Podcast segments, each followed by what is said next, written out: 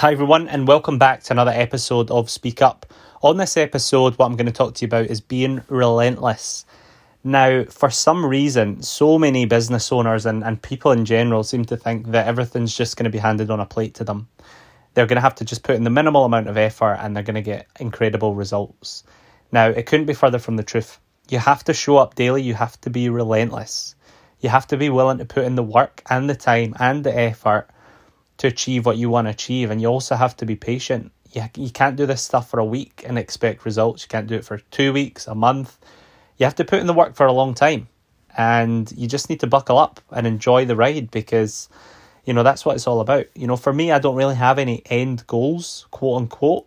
You know, I just want to try and be the best version of myself possible. And, and that's, you know, ha- you know, having a really high standard for what I do making sure I know my worth, making sure I'm challenging myself on a regular basis and pushing myself. But I can't slack, you know, you got to be relentless. You got to be pushing yourself and making sure that you, you're at the top of your game. Now, sometimes you will fall off a little bit and sometimes you need to, you know, readjust and recalibrate, but that's all part of the process too. There's always ups and downs. But if you are wanting to achieve something, you have to be relentless. You can't just accept the fact that you're not going to achieve something because then you're just never going to achieve anything. You have to keep pushing forward. You know, learn to enjoy the process as well. Find something that's enjoyable for you.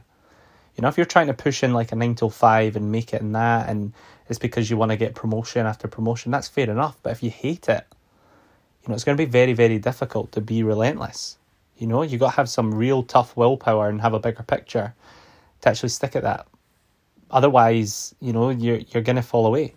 So that's why it's so important to actually do something that you love. And if it's not something you love, how can you make it more enjoyable?